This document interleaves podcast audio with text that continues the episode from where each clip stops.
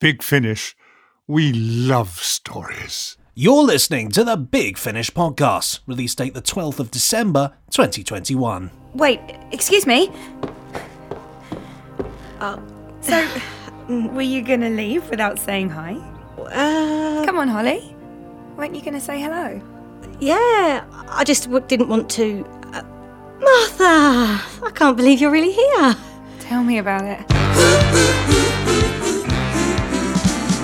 Hey, Nick and Benji. I'm Benji Clifford, he's Nick Briggs, and it's time to fill your ears with the latest audio drama from Big Finish Productions. As always, we start with our good review guide looking at For the Glory of Earth, spelt U-R-T-H, interestingly, featuring David Bradley as the First Doctor from that there Doctor Who programme you might have seen on the TV.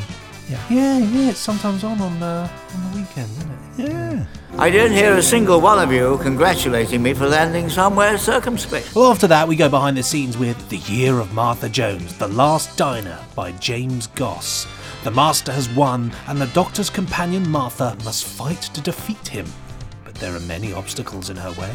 Ooh. I am Freema Agyeman and I am playing Dr. Martha Jones. Then we go straight in with listeners' emails. Just write to podcast@bigfinish.com to be part of this truly remarkable phenomenon.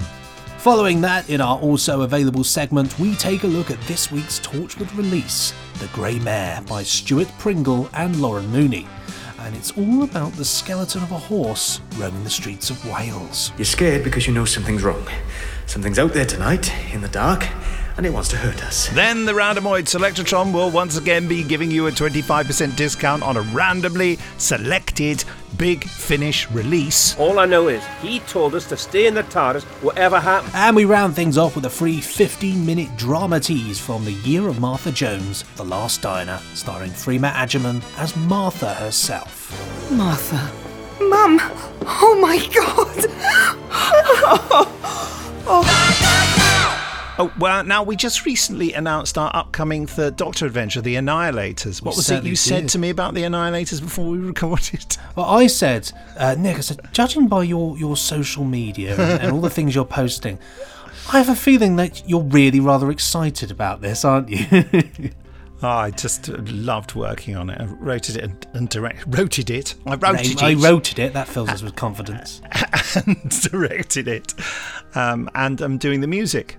I'm on episode 4, halfway through episode 4 as we speak. It's a long one, isn't it, as well? It's not just a standard 4-part, it's a 7-episoder. Very nice. We just thought we had to... Well, I tell you what happened is that I thought, well, I'll do a 6-part story and just have the whole 3-disc box sets, one story. And then Sue Cowley of Big Finish fame said to me while we were discussing this, a bunch of us, she said, if it's from season 7, doesn't it have to be 7 episodes, Nick? And I went, Sue, it does, doesn't it? It just has to be. And I noticed there's some reaction on social media where people say, well, you know, I don't know, there was a lot of unnecessary padding in those 7-episode stories. I mean, I can't see this working. And I just went on and said, yeah, well, I've definitely gone for unnecessary padding. No, it's not true. It's not true. I found a way. I mean, because you can only have people run away and escape. I mean, the Ambassadors of Death is the classic one, isn't it? Where people escape, don't get away, get put back in, try to escape again, don't get out, or that sort of strangely, slightly Scottish criminal guy who's looking after the Martians says, yes, I'll kill the Doctor for you. Here's a bomb to take in and blow his face off. Oh, it didn't work. It killed the man who had the bomb. And then the next thing he said, yeah, I'll kill the Doctor for you. I'll put the wrong fuel in the pipe for his rocket. Oh, that went wrong too. Oh, well, I'll send some astronauts to kill him. It's like, yes, this is Looney Tunes, isn't it, by this point? And you are the coyote. It's you think only one of those things needed to happen, but because it's 7 parts, they had to keep trying, and the doctor outwits him at one point by just having something better to do.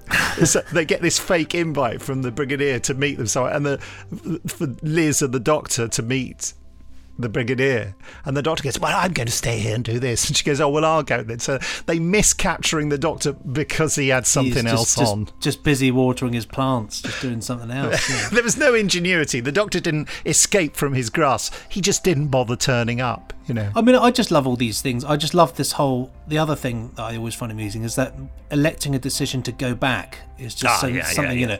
Yes, well, we must go back, or like, I've left my coat, we've got to go back. You know, it's like this. It's like, oh yes, how many times can we do this? You know, before we get slightly bored, how many times do we have to retell the same story?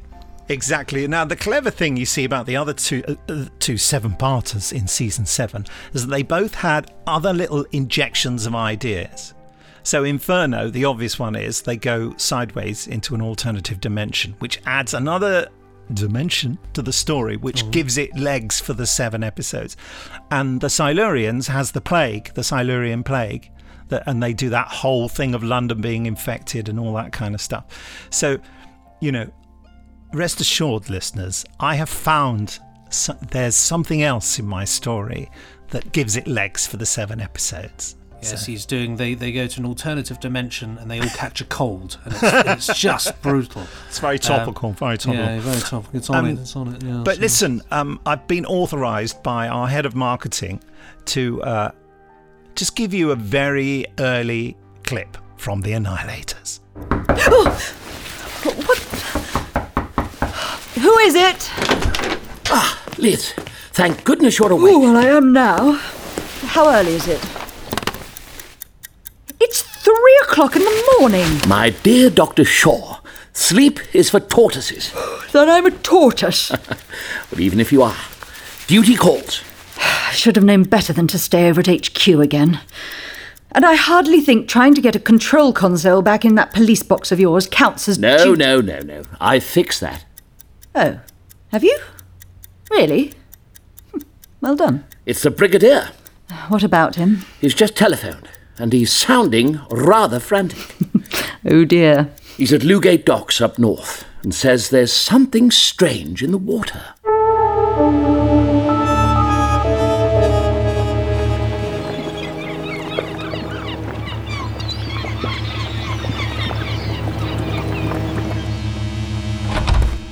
Detective Chief Inspector Denise Walker, I presume. I'm sorry to barge in. This is a police matter. Who on earth called you in?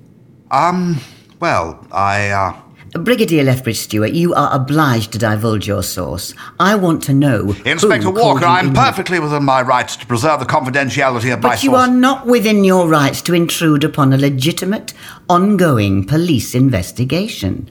Now, please, I must insist you tell me who requested your presence here. Now, look here. UNIT is a top-secret organisation. If someone took the bother to get in touch with us, that's cause enough for concern. On top of that, I was informed of certain matters which fall well within my purview. Matters such as what? Such as whatever's fermenting in the water out there and creating a green slick about the size of a double-decker bus, madam.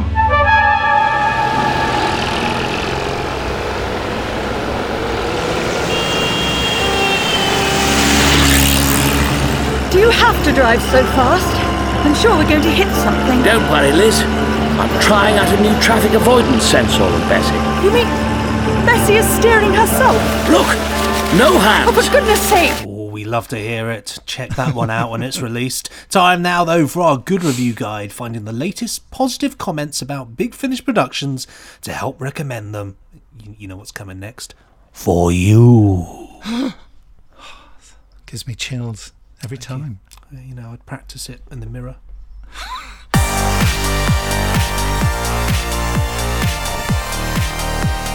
And this week, as promised, it's The First Doctor Adventures for the Glory of Earth. From Big Finish Productions. Doctor Who, The First Doctor Adventures, Volume 5. So, give me your hand. The walkway's dry.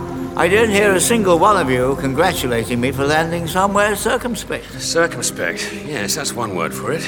We are on Earth. A particularly awful, barbaric version of it. Prepare for an announcement from Daddy Dominus. Raise your hands. Papers. Proof of genetic history. I beg your pardon. They did not kill any of you? No. Whatever that thing is, it's getting closer. Do you think it's hunting us? I hadn't thought that. Where are we going? To the Globe, my dear. We're going to see one of Mr. William Shakespeare's plays. I may not be able to serve you up a play, but what I can serve you is a splendid dinner. What are you gonna do? She's just a girl. Leave her alone. Ian! You killed him! Oh. You want to see my head on a pike on Tower Bridge? Do you want Cecil to steal the crown and put a Spanish princess on the throne? Will you take the stage? Will you help my Lord Essex change all our fates? Shut him in the Iron Maiden. She's a cruel lover. First she'll embrace you, then she bleeds you dry. Your grandfather's in the tower, you said? He was arrested for treason. Offended someone, no doubt. The Queen. You don't say. Big Finish. We love stories. Just go to bigfinish.com and type Earth. Sounds like some sort of ogron. But no, you spell it U-R-T-H. Am I? I knew that joke was coming. It sounded like it, isn't it? F-U-N-E-X 9 V-F-N-10-E-X. Thank you. Two Ronnies. Into the search pane, shove that one in, U-R-T-H, into the search pane at the top to locate this fine audio drama. First up, we got one here from Indie Mac user Jacob Licklider. The First Doctor Adventures Volume 5 continues to be a celebration of the early years of Doctor Who, bringing the month of April to a brilliant close for releases. For those who enjoy the new series, this may be a way to get into the style of the classic series, especially the 1960s, with flair from the new series brought in. It's a 9.5 out of 10. I say. That's swish, isn't it? Nice. 9.5, 9.5, 9.5. It's going up, 9.6, 9.7, 9.8. Yes, I give that review 10 out of... Perfect. 12. We made this network.com. Ben Taylor says, for any Doctor Who fan with even a passing familiarity of where it all began, The First Doctor Adventures, Volume 5, is a worthwhile investment. Ooh. I say it's part of his portfolio, clearly. Well done, Ben. He is a banker, you know. Well, I've heard the rumours. A chance to dive back into the good old days, made with love and affection by fans so many decades later. Thank you, Ben. Very pleasant, very pleasant. Sci-fi bulletin.com, Paul Simpson is reviewing For the Glory of Earth. Don't go in expecting any respite. This is grim from start to finish. I say. But it is a well-told and executed tale. The executed tale. 9 out of 10. There's also a little extra review here. The Hollow Crown, that's the review klaxon. A great piece of historical drama. 9 out of 10. I give both those reviews 8 out of 7.2. Very nice. Breaking boundaries here. Here. Oh, now listen. It's Tony Filer. Tony Flyer. Tony, who wrote in last week and whose email I didn't read out particularly well because I was still a bit ill. Had a bit of a funny turn during it. I was all right by the end. Warpedfactor.com is where Tony's writing at the moment. Seriously, folks, he's such a brilliant reviewer. You should all be clamouring to get him on board. All in all, For the Glory of Earth and The Hollow Crown are extremely different stories. He doesn't say overall, you see. He says all in all. Mark, a very good writer. With similarities in their underpinnings. They each make us look at some things we think we understand from a brand new angle. And they both do so while very firmly determined to tell a great story first and foremost. They succeed all along the way, which means The First Doctor Adventures Volume 5 can stand proudly alongside its predecessor sets, which, given the quality of this range, is both never necessarily a given and is really saying something. Really saying something. Sorry, I just went all Bananarama then.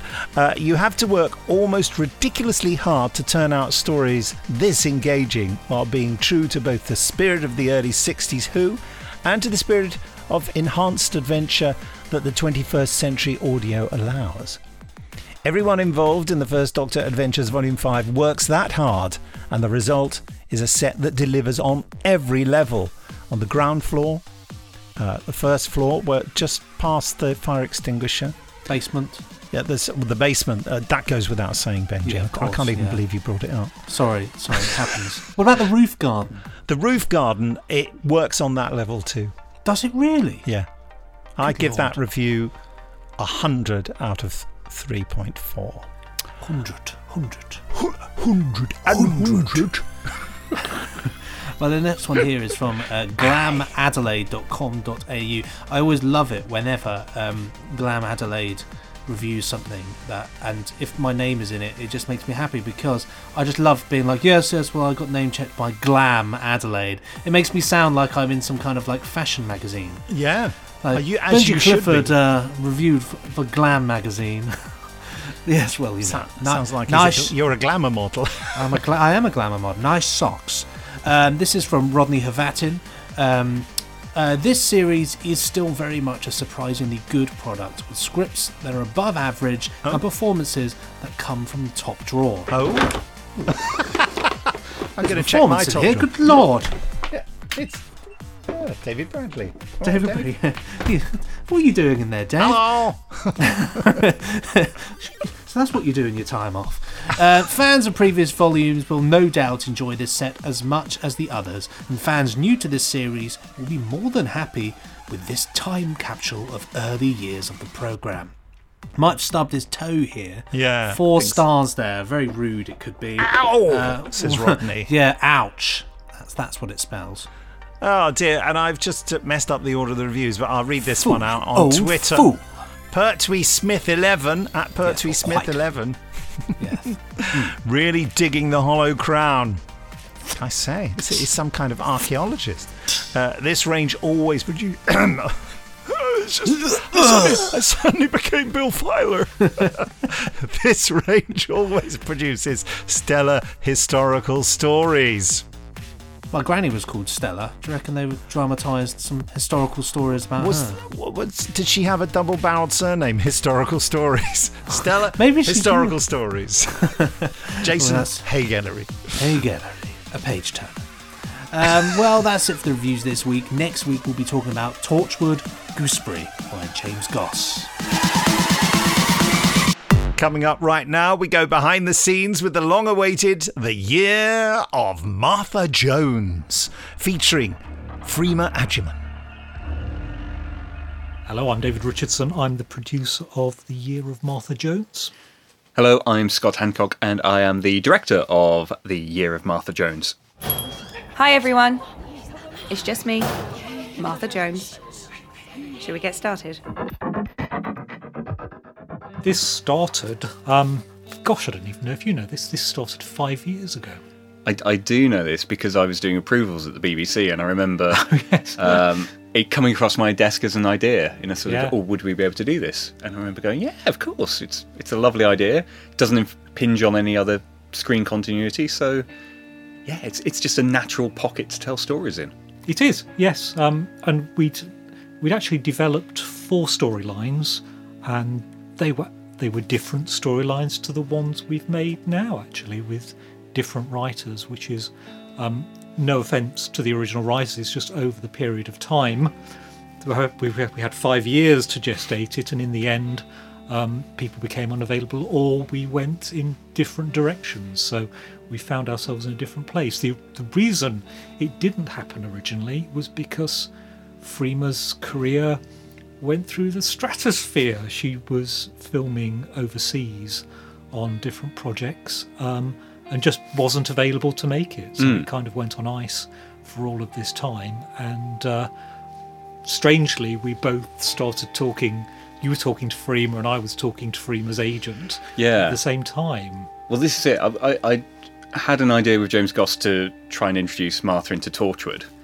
And when I first spoke to Freema a few years ago, she was slightly, I don't know if it's the right time to come back as Martha, but I knew she'd worked with Eve Miles, and I knew her from the BBC days as well. So I just said, look, if we did a Torchwood with you and Eve, would you be up for it? She went, yeah, do you know what? I'm happy to return to Martha now. That'd be cool. And she really enjoyed that experience. So I think at the time I said, look, I know David's working on these stories. Would you be up for more? And she said, yeah, if it's as easy as this and as much fun, Absolutely. So it was a sort of nice synchronicity of projects coming together. The thing about this planet is that they didn't want to admit they were being invaded. They just figured, you know, that if no one accepted it, then it wasn't happening. The ships hovered in the sky, and the people said, "Should we worry?" The ships started to land, and the leaders said, "There is nothing to fear." Some people said, "Something must be done." As the troops came off, the leaders said, "Don't pay attention to them. We are in charge." As the killing started, more people demanded that something must be done. I am Freema Agyeman, and I am playing Dr. Martha Jones. It's been really interesting going backwards, actually. I think it's interesting because even certain things like speech pattern is something I had to think about, because I definitely know when I was doing the show 12 plus years ago, I feel like almost my voice was different, like, you know, physiologically, and also the way the sort of my interpretation and representation of Martha Jones then was quite different to the way I naturally sound now. So even then, just trying to find that person's voice again, literally and also sort of imaginatively, because where she is in that point, you know, is kind of, we really didn't know what she was going through psychologically during that year. We see her embark on it, and we see the conclusion of it, and it always seemed like she was able to hold on to the grand plan, but it's going to be interesting to kind of really see her as a normal person trying to do extraordinary things and maybe cracking at times, because she doesn't have a support network necessarily, but she does have incredible independence and strength, which we learn about her early on in the series. So I think she can probably rely on that, but it would be great to see how she does ebb and flow throughout that journey. So the Doctor just marches into their parliament, the Parliament of Moogva. "Something's wrong with your sky. I'm the Doctor, and I'm here to help."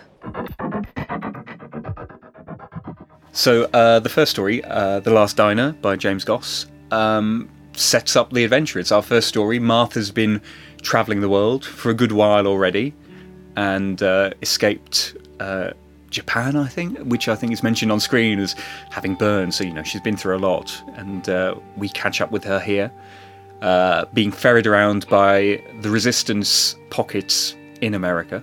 Which actually, it's been lovely casting American actors in this and getting authentic voices for the various parts as we go. But yeah, it's just setting up that idea again of Martha travelling the globe and the importance for her telling stories and the impact that has on different people. And that's the lovely thing as we progress through this box set, is you see how some people challenge her, some people hang on her every word. Nice music, Tucker. Classic. And look at you guys, this is like a party. You bet. I'm boiling some water. We're having noodles. An instant noodle party. Marina Sirtis, and I play Karen. Well, Karen is a soccer mom. She's a soccer mom with an attitude, so she's a little bit like me in that respect, in as much as she says what she means. She doesn't hold back. And sometimes it's not particularly polite, but, you know, she gets the point across. I'm afraid we've spared you all we can from our rations. Sure, of course. I know. It's just... The whole planet's starving. I wanted to be in something associated with Doctor Who because, well, let's just put it this way. When people ask me who my first Doctor was, it was the First Doctor, because I'm ancient. We only had 2 TV channels, and then we got 3, and then we got 4. But, you know, there wasn't really a lot of choice of what to watch. So Doctor Who was must-see TV. I was hid behind a bush when they got him. They took their time. My other half is a massive Star Trek fan, and went to see Dark Sublime last year, which had Jacqueline King in, and... Mark Gatiss, both of whom I know very well, and also Michael Dennis, who'd written Class for me. So he went to see it, and they went, "Oh, you've got to come and see this next time you're in London." So we went along and, you know, said hello to Jax. And so I met Marina then, And I remember thinking, oh, while she's in the country, I should try, you know, we offered her a Torchwood, but she couldn't do it because of her availability. And then David spotted she was in the country for a convention while we were recording Martha and said, wouldn't it be great to see if we can get her in? And knowing I'd sort of spoken to the agent before, but it hadn't worked out, I said, well, yeah, that's worth a try. And, you know, it just so happened, I think she was due to travel back on the Monday we recorded. But, you know, she read the scripts. I think she's always wanted to be involved in Doctor Who. And so, you know, God love her, she amended her flights so she could come in and have a day with us. Come in, take a booth. Just go to bigfinish.com and type Martha, Martha, to find this exciting set of adventures. Possibly even more exciting than that. It's listeners' email. Is it? It's not. It isn't. It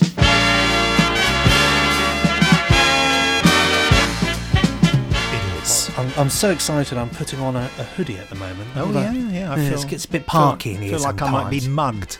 Oh, yeah. Yes, it's a camouflage hoodie. It was. Really, that's why I can't see you. Yeah, well, there we go. It's a really cheap one on Amazon, and I have to say, it's incredibly warm. Which is good. Sometimes, you know, the best things in life aren't free, but close. And fortunately for all of you listeners, emails are free. You don't have to pay any fees. You don't have to put anything in the meter. They just roll in, you know. Well, you have to put the work in. I mean, it goes without saying. But if you want to email us, just send it to podcast@bigfinish.com, and it will fly through the air and whack us on the head, a bit like when Strax threw that paper at Clara. Yeah. Oh yeah, that, one of my favourite comedy moments. That was an email, actually. Was it? Yeah, a rolled-up email. Rolled-up email. This one here is from Joshua Duffy. Subject is Cybermen, War Games, and Chronologies All Round. Oh. Yes, Chronologies All Round, everybody. Cheers! Cheers! Happy Chronologist Day. Oh, lovely. Thank you. That was a particularly nice one. Well, thank you. I chronologised it myself.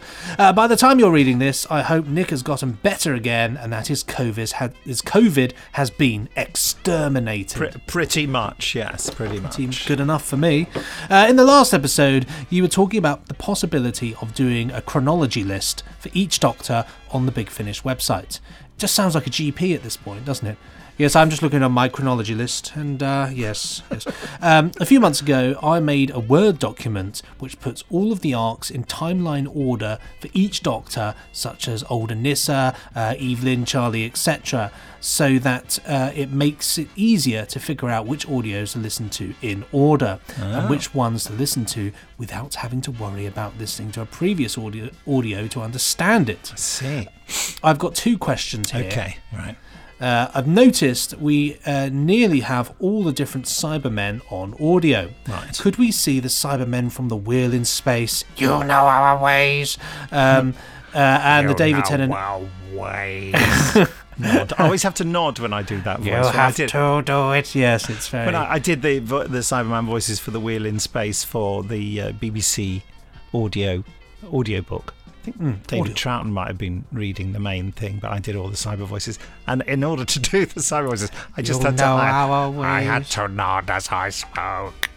Sorry, that was my WhatsApp pinging. I wonder if have you sent me a message, Benji? I haven't, no. It might be one of the Cybermen from Wheel in Space saying, stop nodding.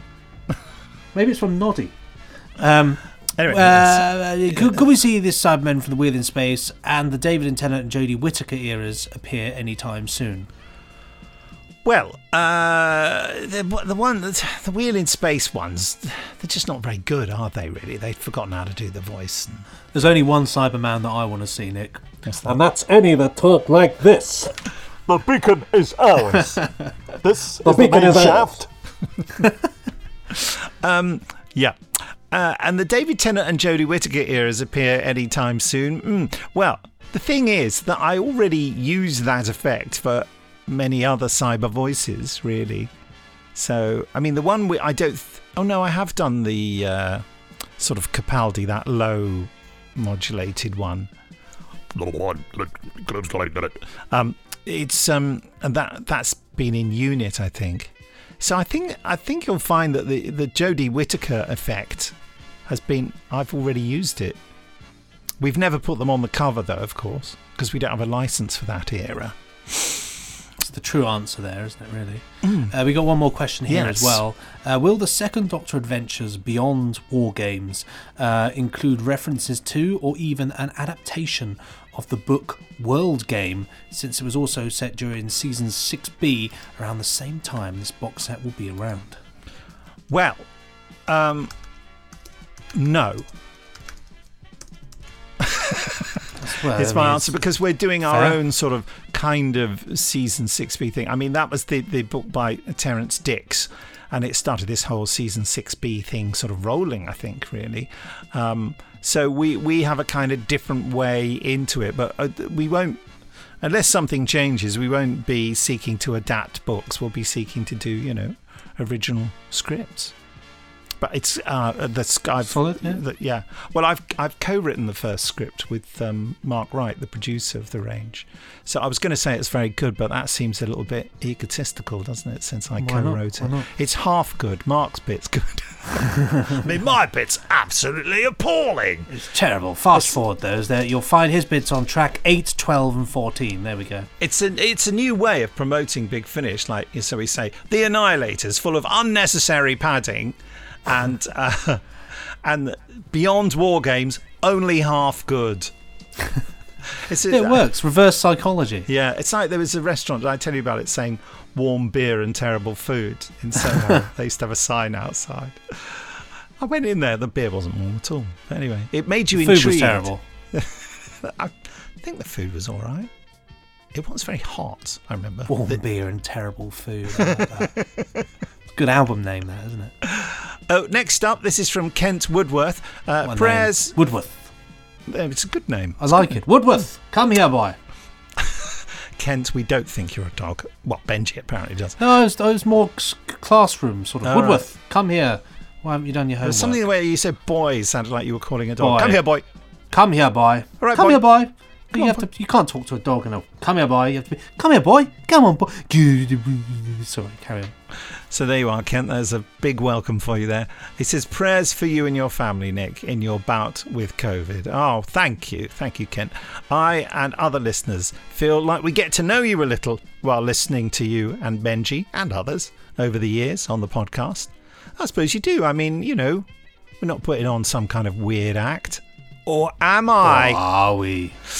Even though I've never met you, I've come to consider you a friend. Oh, Kent, thank you. I greatly admire and am amazed by the many facets of your work at Big Finish. I pray that you get well soon. Thank you, Kent. Yeah, I am. Yeah, I'd be lying if I said that I was completely over it at the COVID-19, but I'm certainly, you know, I still get a bit of fatigue from it. It's a really nasty virus. Get a blooming vaccine, folks. I tell you, the vaccine isn't guaranteed to protect you. But the vast majority of people who are in hospital suffering really badly with COVID and who sadly die, the vast majority of them are people who haven't had vaccines. So it's, you know, but the vaccine guarantees, does it not, that you probably won't get seriously ill with it. I think that's fair to say. It significantly reduces your chances of potential hospitalisation and potential complication, but... Yeah, get your vaccines. It's all good. Yeah, please do. It's all good. Well, Brandon Brown here has a subject for a small Dark Season. Good morning. Good morning. Good morning. Take a seat. Refreshment? Tea? Coffee? Hot Bovril? Have you ever said refreshment to anyone? They come to you. Do you say refreshment? No, only when offering those little sweets that you used to get from Woolworths. Refresher? I've never said refreshment. Because to me, it sounds a bit like they might pong a bit, like you'd like them to refresh themselves. Refreshment. Here's some Radox. Get in the shower, you smelly. Well, that's one of my side effects from COVID. You smell. I smell. No, I can't smell. I've lost my sense of smell. That's terrible. Well, it's quite an advantage when the cat does something in the litter tray, and I can't smell it. But disadvantage when you walk past the curry house. I know. It's really weird. So it's affecting my taste. I mean, I don't like brown bread anymore because it just tastes sort of strangely burnt and I can't smell it. It's very weird. By the way, Jamie Anderson wrote to me the interesting thing about how COVID gets rid of your smell. It says COVID infects the cells that support and nourish the nerve cells responsible for smell, not the nerves themselves. But as those support cells are damaged and die, it starves the nerves, which can also die. Even if they don't die, the reduced signalling from them means your brain doesn't pay as much attention anymore. So even once the support cells, then the nerves, recover, it takes a while for the brain to start listening and interpreting the signals again. That's interesting. Weird. So the information is going into your brain, but your brain gets out of the habit of logging it, basically. So the smell information comes in and your brain just goes, well, I don't know what that is, so I'm not going to mention that to him. Sounds like your brain needs a Red Bull or something, doesn't it? You know. Well, you wouldn't smell it. No, but it might kickstart things, I don't know. But yeah, I find that I want things that have got very sharp flavours. Like, I like really sweet things at the moment, and like drinking Marmite and hot water. Really sort of tangy, you know, and I've gone enough off. To, so you get the extremities of it all, really, isn't it? It's so you can taste it, I suppose. Yeah, yeah. So I like a nice Thai meal or a curry, you know. I don't know what kind of lunch. Well, yeah, yeah. Can we discuss my diet a little bit more? No. Have more roughage. There we go. Good morning. Finished the Dark Season audiobook and rewatched, it says there, the TV episodes online. Any chance Big Finish will create and continue stories in this series? Many of us hope so. Thanks, Brandon. I think that seagull behind you is having a lovely time, isn't it? Likes the idea of that. And I yes, think... Yes, please, Russell T. Davies. I go along with the seagull's desire. And let's see if we can make that seagull even happier. That's it for the emails this week. More next time.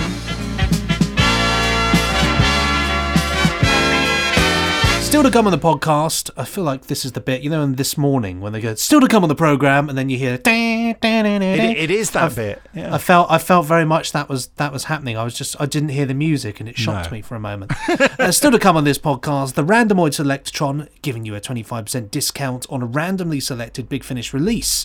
Also, there'll be a 15-minute dramatise of The Year of Martha Jones, and Gino De Campo will be cooking a lovely souffle for us later in the programme. But first, it's time for Also Available. This week it's Torchwood, The Grey Mare. I'll do my cooking now. Love him.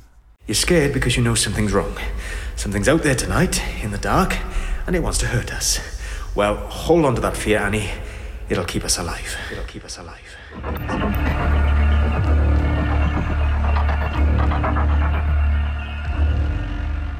Hi, I'm Stuart Pringle, and I'm one of the co-writers on Grey Mare. I'm Laura Mooney, and I'm the other co-writer on Grey Mare. The grey bride is coming to the feast.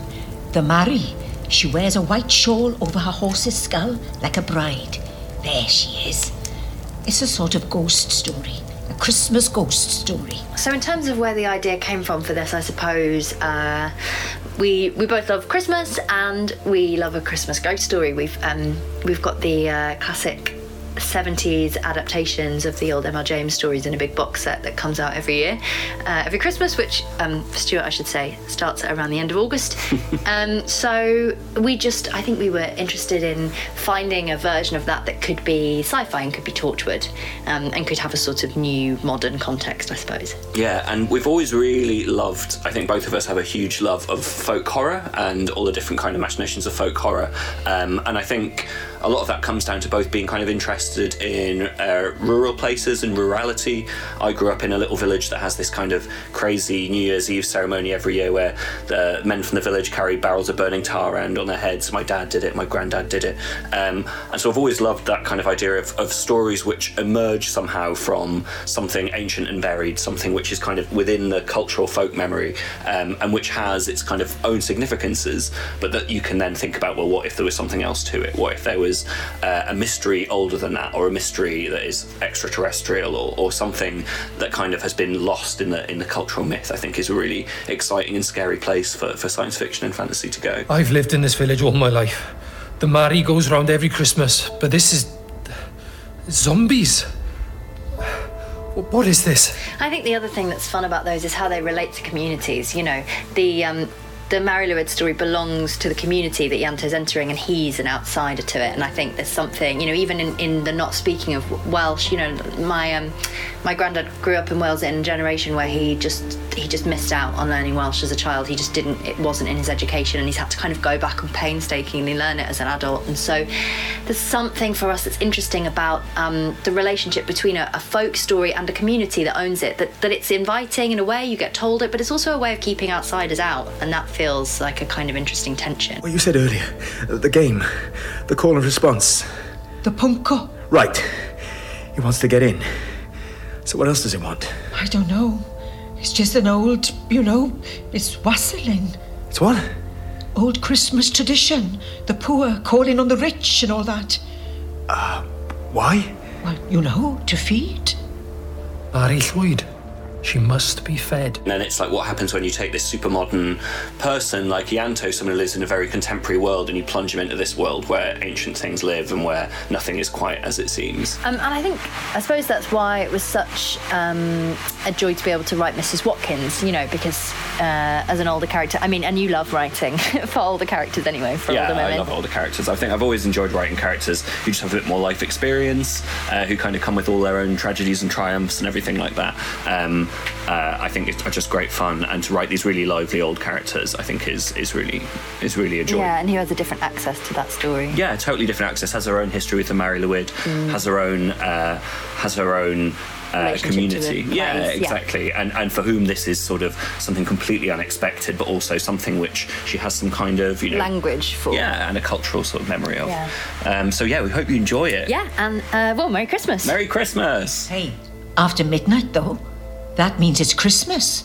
Just go to bigfinish.com and type Grey Mare into the search pane at the top to get yourself some audio spooky chills. It's in there. There we go. Soon it'll be time to give you a 15-minute drama tease of The Year of Martha Jones. But first, it's...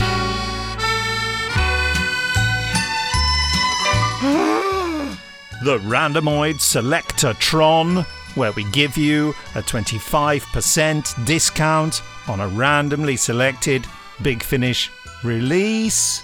And I'm not joking here. What? I bet you are. It's a Cybermen story. Cybermen, The Last of the Cybermen. Colin Baker, Wendy Pabry, and Fraser Hines. And you as the Cyberman. Yeah, well, because we were talking about the Cybermen in the listeners' emails section, weren't we? Rand does have an uncanny ability to pull out stories that are relevant to what we're talking about. Oh, now why isn't it coming up? Well, that's because you're a fool. The Last of the Cybermen. Just try Last of the Cybermen. Oh, that'll be why, because that's not the title. No, bada boom. There we go. Yes, I think who was this directed by? Was it Ken?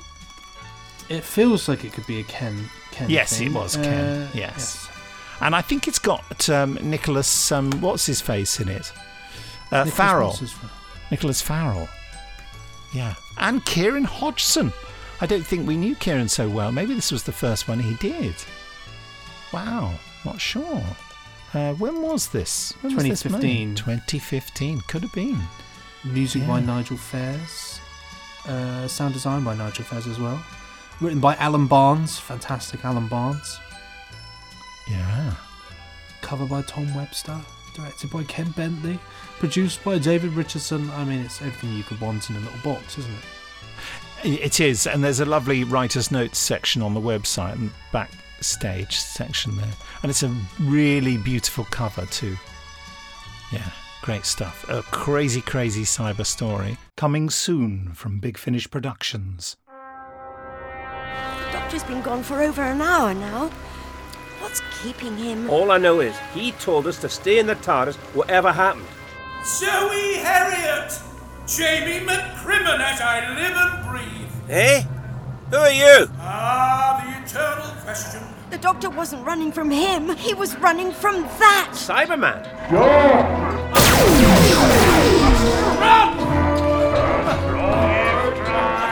Run! It's seems to me that your average civilians are a bit eager to presume that these Cybermen are a thing of the past. Something that belongs in museums and shows and gung-ho hollow movies. Aye. I wonder, is that why I came here?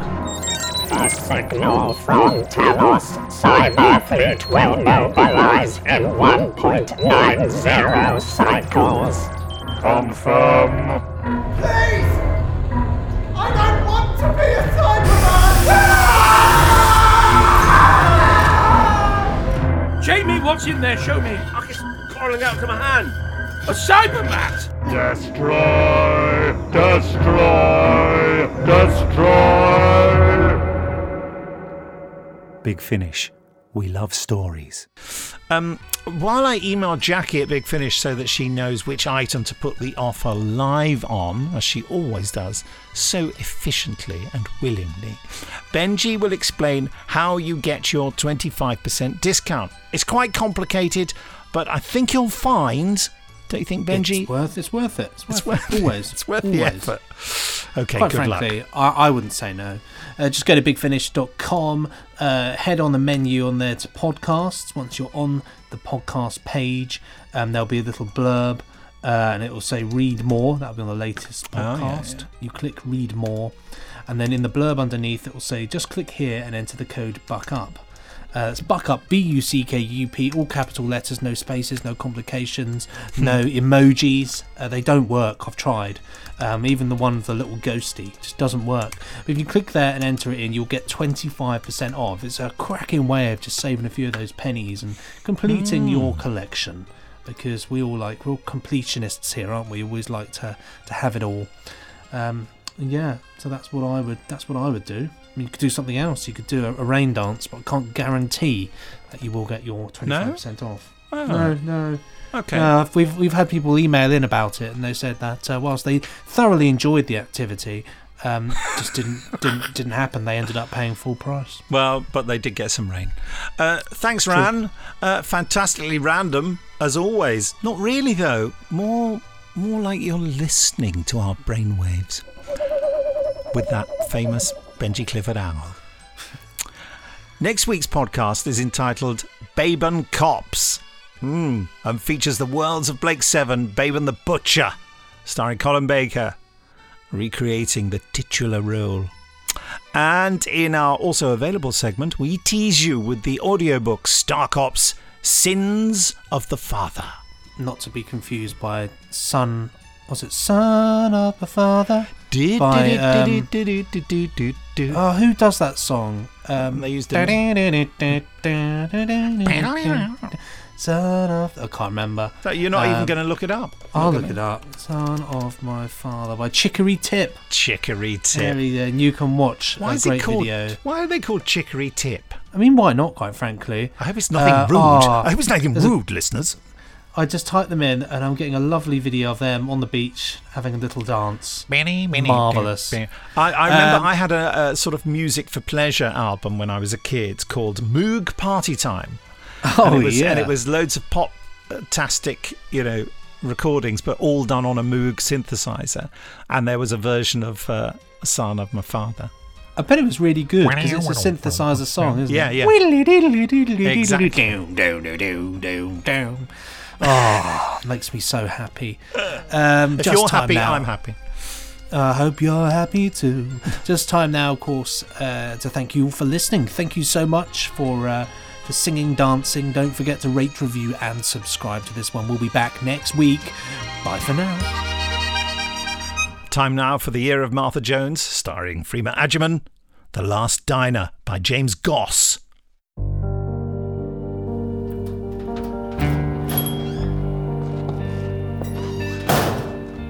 She's not here yet. She'll come. Get the jukebox, will you? Doesn't Ken? Patrol's got him. Coming here tonight. Oh. I'm sorry to hear that. I was hid behind a bush when they got him. They took their time. Grace. They're due these days, huh? There we go. They sound so happy. Yeah. Yeah, I pulled the blinds down so they can't see the light. On it.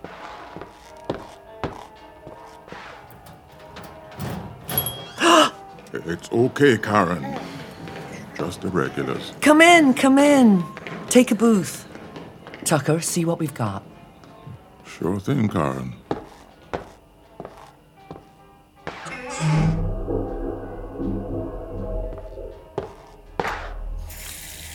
Okay, folks. So on the menu tonight, I've got cold running water coming right up. Soon as I can fill a jug. Nothing but the best at the Last Diner. Settle in. She'll be here. She'll come. She always does. Stay calm, everyone. Well, she's moved on. Hi, everyone. It's just me, Martha Jones. Shall we get started?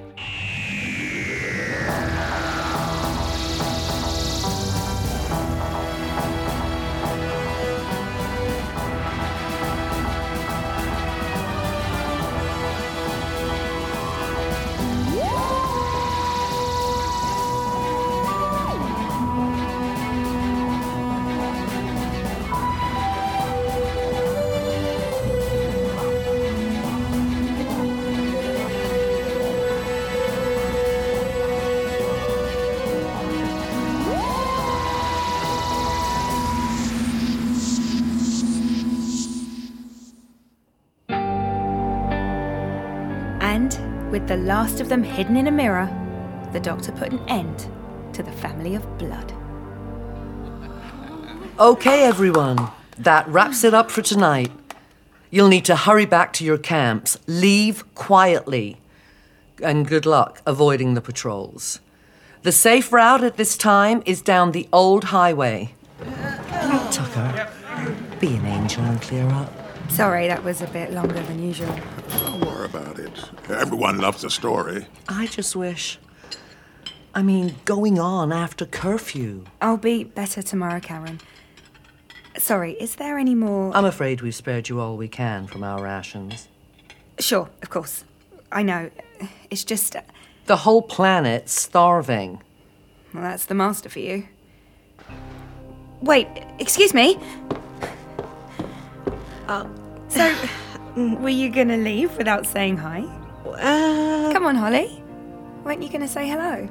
Yeah, I just didn't want to... Martha! I can't believe you're really here. Tell me about it. I've been going camp to camp down the coast, travelling, Doctor. I heard you were here. I'm with them, you see. The Resistance. They've been helping me get around. I thought I'd check it out. Didn't think I'd actually catch up with you. Well, now you've caught me. Come on, hug.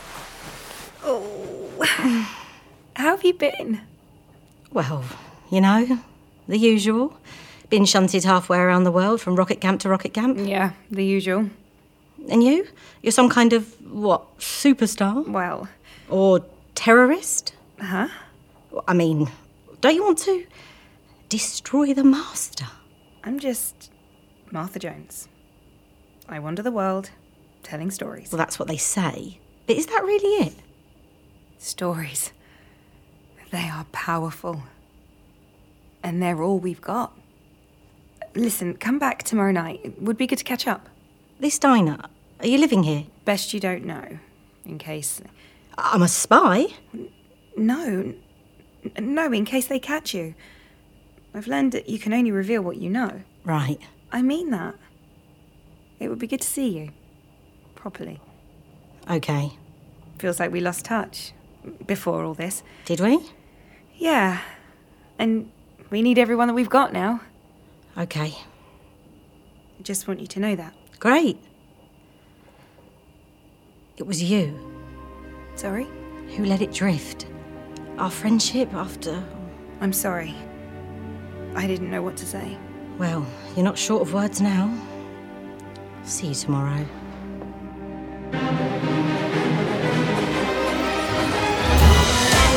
Work harder, humans. Work faster. Building lovely rockets for our master. The rockets must shine.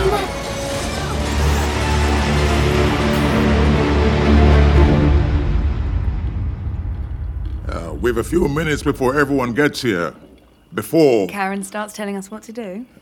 Come here. I've got something to show you. Is that coffee? Tonight's special. Oh, Tucker, I've not had coffee for ages. Probably for the best. I found some used filters when I was cleaning the guards' rooms. Oh, this is from a bin? Yeah. Still, I've not had coffee for ages.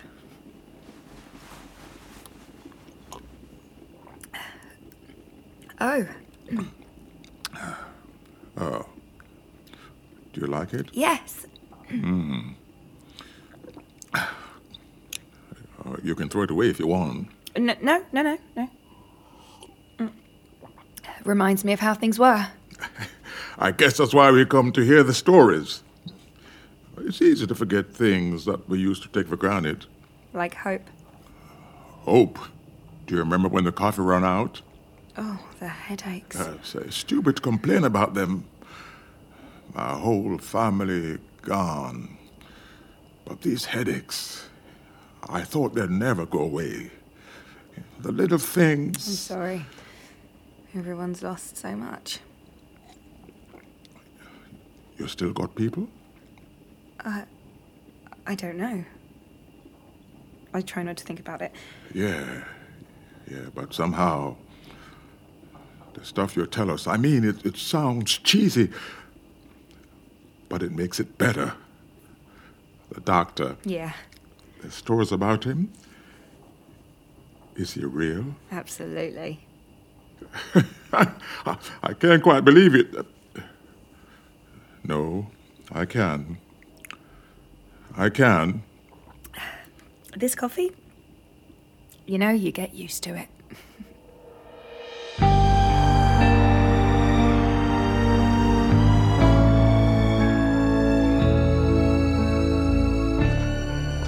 Don't stay too late tidying up, Tucker.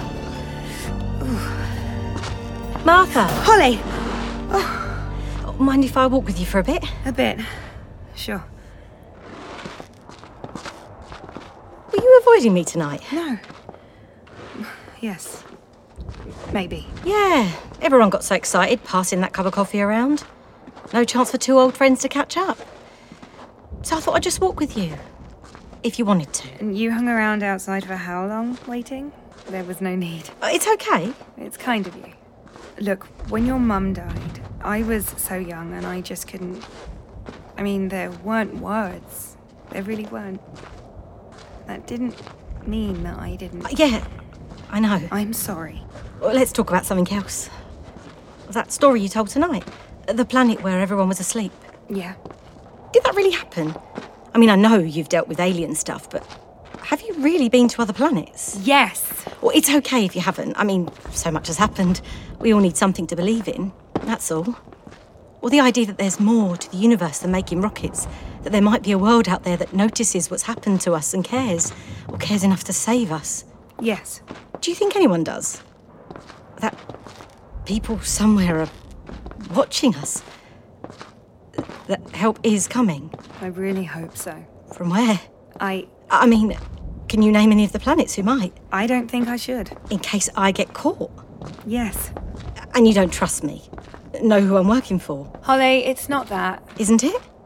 Look, I'm sorry. I have to be careful. People have let me down. You've changed. I have not. It's just I'm an important... People are looking for me, that's all. I have to be careful. Right, because you tell stories, because you don't work in the camps, because you live off our rations. OK, fair. But what are the chances of you turning up at a work camp where I happen to be? Pretty high. Those left alive are being moved around a lot. They ship us across the sea in shipping containers. I wouldn't recommend it, even if I was, what, an informer? It's not worth that. Holly. Patrol. The shed. Get behind it. I can smell scared meat. Can you smell scared meat? Naughty meat. Very naughty meat. The best kind. Some close now. Oh, someone's in trouble. Mm-hmm. But there's fun here. But look, over there. Such a lot of naughty people. Let's go say hello. And you get to watch. Oh, God. They just... I was going to walk back with them. Instead, you waited for me. Yeah. Yeah. There's no plan. It's just dumb luck. That's all we've got left. No, there's more. That's what I'm trying to tell you. Is there? Oh, truthfully, I've not really thought about you. There's been other stuff on my mind. Certainly wasn't expecting to find you lecturing us all like you were Grandpa Smurf. Grandpa Smurf. I've just seen my friends killed. And that was quick. You're all about the stories. Here's one about hope for you. Sometimes they pick someone, then they just fly them up 100 feet off the ground, and they wait. Wait for the person to get tired, because every time, those people hang on as long as they can, because that's all that's saving them. But it's not enough. That's all the hope we've got left. Holly. Well, they've gone now. I'm heading back to the camp. There's a hole in the fence just over there in case you get caught and want something to tell the guards. I don't care about your hiding place. I just wanted to catch up with an old friend. Holly! Oh, damn it.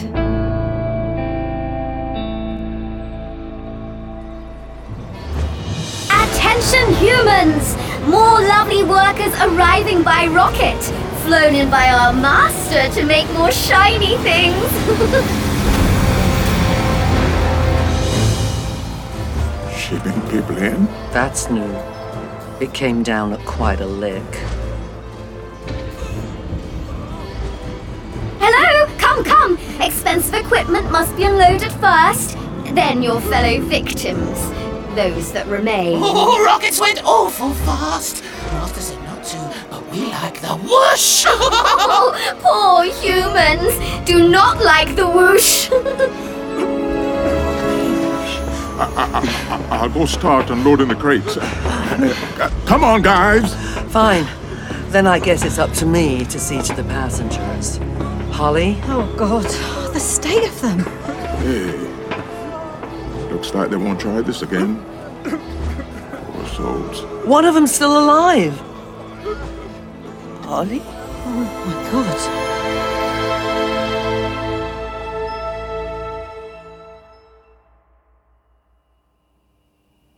The thing about this planet is that they didn't want to admit they were being invaded.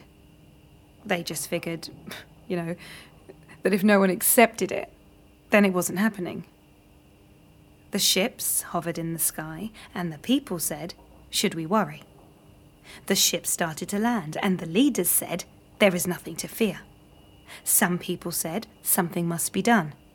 As the troops came off, the leaders said, "Don't pay attention to them. We are in charge." As the killing started, more people demanded that something must be done. And the leaders reluctantly made some suggestions, and the people said, "Not that." And as the troops spread out and the lights went out, the leaders said, "Well, we all tried, but there is nothing we could have done." And so it went on, until no one said anything at all. Sorry, that one's a bit of a downer. Oh, late arrivals. Martha? No, that's cool. Come in, sit down and... Mum? Martha. Mum! Oh, my God! Oh, it's so good to see you. Everyone, this is my mum! My mum! I don't believe it. Mum, you're alive.